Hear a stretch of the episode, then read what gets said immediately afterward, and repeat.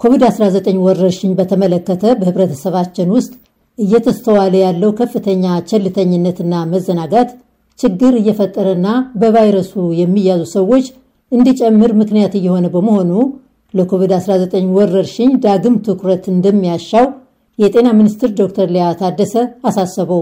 ወደ ሕክምና ማዕከል ከሚገቡት ታማሚዎች በየዕለቱ በአማካኝ 305 የሚሆኑ ጽኑ ህሙማን ሕክምና ክፍል ይገባሉ ያሉት ዶክተር ሊያ ታደሰ በአዲስ አበባ የሚገኙ ከጤና ተቋማት ሁማንን ከመቀበል አቅም በላይ የሆነ መምጣታቸውን ገልጸዋል። ሙክታር ጀማል ዝርዝር አለው።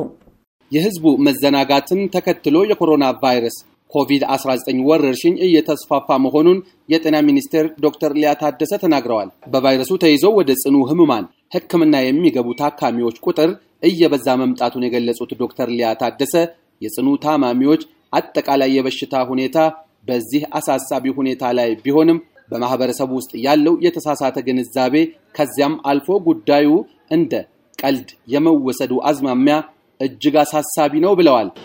በየቀኑ እንግዲህ በተለይ ከቅርብ ወራት ወዲህ በኮሮና ቫይረስ ተይዘው ለሕክምና ክትትል ወደ ሕክምና ማዕከላት ከሚገቡ ታማሚዎች ውስጥ በአማካኝ ወደ 300 አካባቢ የሚሆኑ ጽኑ ህሙማን ሕክምና ክፍል ውስጥ የሚገኙ ሲሆን ከእነዚህ ውስጥም ደግሞ ከ40 እስከ 45 የሚሆኑት የሰው ሰራሽ የመተንፈሻ መሳሪያ ወይም mechanical ventilator የሚጠቀሙና ሌሎች ቀሪዎቹ ደግሞ በኦክሲጅን ድጋፍ የሚታከሙ ናቸው። እስካሁን ባለው ሁኔታ የጽኑ ህሙማን ክፍል ውስጥ ገብተው በተለይ የመተንፈሻ መሳሪያ ወይም artificial መተንፈሻ መሳሪያ mechanical ventilator የምንለው ላይ አጠቃላይ በጽኑ ህክምና ውስጥ ከገቡት ውስጥ ወደ 59 በመቶ የሚያህሉት ህይወታቸው አልፏል። በአሁኑ ሰዓት የጽኑ ህሙማን ህክምና አገልግሎት የሚፈልጉ ህሙማን ቁጥር በከፍተኛ መጠን እየጨመረ መሆኑ በተለይ በአዲስ አበባ ከጤና ተቋማት ከመቀበል አቅም በላይ የሆነ መምጣቱ አንዱ ከፍተኛ ተግዳሮት የሆነው ነው። እንግዲህ ይህ ቁጥር በዚህ ደረጃ ለማደጉ በህብረተሰባችን ውስጥ እየተስተዋለ ያለውም ከፍተኛ ቸልተኝነትና መዘናጋት እንደዚሁም በሽታው ጠፍቷል ወይም በሽታው በእኔና በቤተሰቤ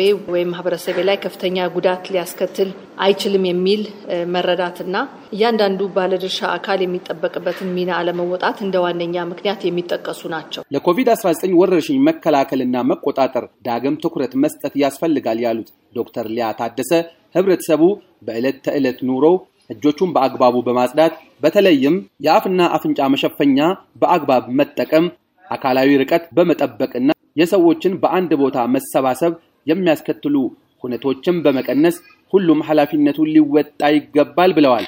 የሰዎች እንቅስቃሴ የሚኖርባቸው ሁሉም አገልግሎት ሰጪ ተቋማትና ግለሰቦች ሰራተኞቻቸውና ደንበኞቻቸው የቫይረስ መከላከያ መንገዶችን መተግበራቸውን በመቆጣጠር ወረርሽኙን በመከላከል ስራ ላይ ባለመዘናጋትና ቸልተኝነትን ባለማሳየት እንዲሰሩ የጠየቁት ዶክተር ሊያ ሁሉም በመመሪያ ቁጥር ሰላሳ የተቀመጠውን ድንጋጌ እንዲተገብርም አደራ ብለዋል። መጀመሪያ ላይ አዲስ አበባ ላይ ብቻ check ይደረግ የነበረው የማስክ አጠቃቀም እና የእጅ ንጽህናና ርቀት መጠበቅ ምን ይመስላል የሚለው ሲታይ ቆይቷል። አሁን ሁሉም ክልሎች ላይ ያንን ጥናት ለማድረግ ተሞክሯል።